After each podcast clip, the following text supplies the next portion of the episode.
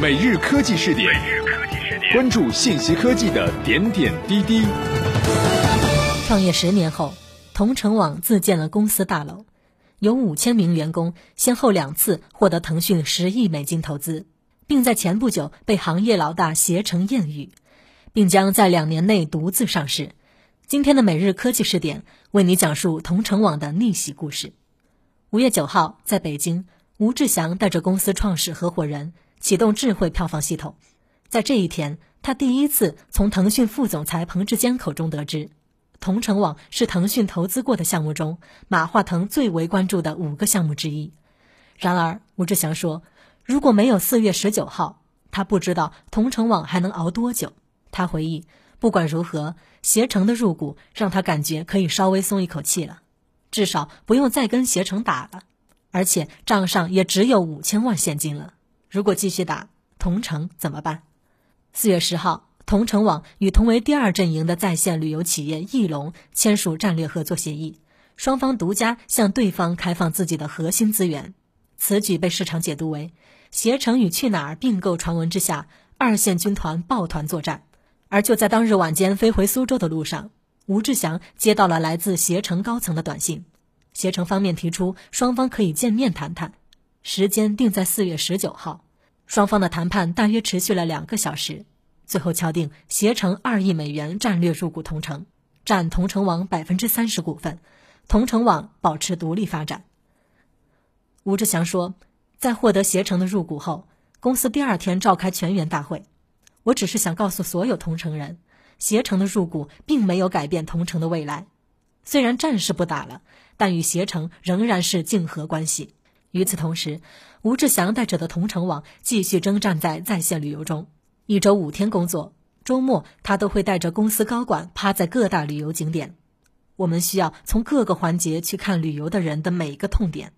吴志祥分析，如果整个休闲旅游的产业链能够做起来，去年市场份额超过四千亿。而这个市场里面，携程只有一百亿的交易额，所以他认为这个市场空间足够大。同城旅游已经占据了门票的入口，所以有信心冲击中国休闲旅游第一名。吴志祥透露，尽管目前携程也已在休闲游布局，虽然之前是惨烈的竞争合作伙伴，现在是竞合伙伴，但也正是在这样的厮杀中，公司第一季度的门票收入增长了三倍。今年预期的门票收入目标是三千万，而为更长远的规划，同城旅游在四月初宣布正式成立目的地事业部和长线游事业部。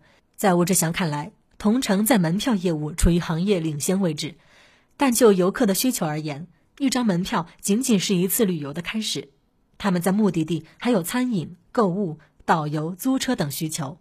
如何满足游客的这些需求，同时创造商业价值，是目的地事业部的主要探索方向。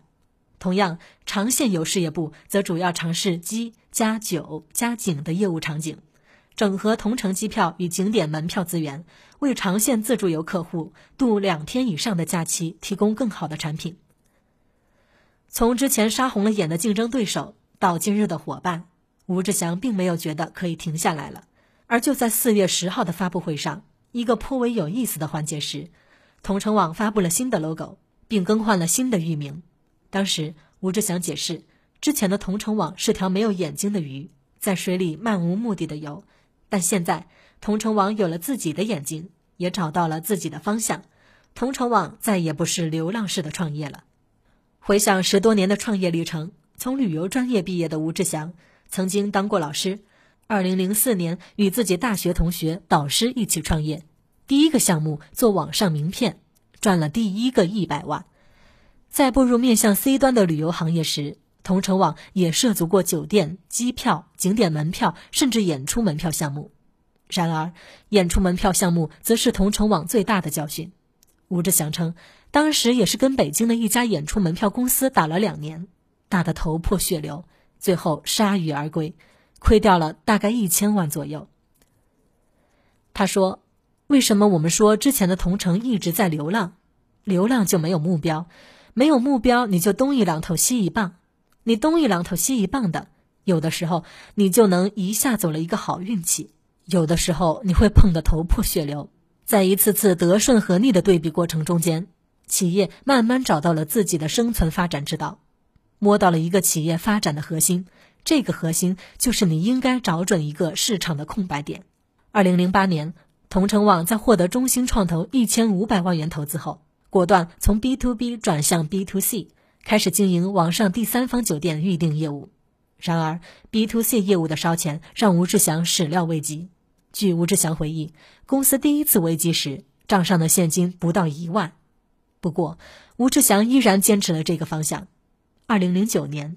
同城网的酒店预订业务做到了第三方预订市场的百分之一，成为行业第三名。二零一一年，同城网挖掘了景点门票在线销售业务，迅速在市场上站稳脚跟。到了二零一三年，随着携程灵魂人物梁建章的回归，双城大战正式打响。几个月后，梁建章就带领携程布局移动互联网，携程在手，说走就走的新广告铺天盖地而来。四季度。携程又开始在景点门票在线销售市场阻击同城网，同城的同城的融资也从腾讯 A 轮的四点五亿到 B 轮再度追加五亿。到二零一四年一月，携程放言投入两亿扩展地面市场，同城网本次开出的门票资金预算是四个亿。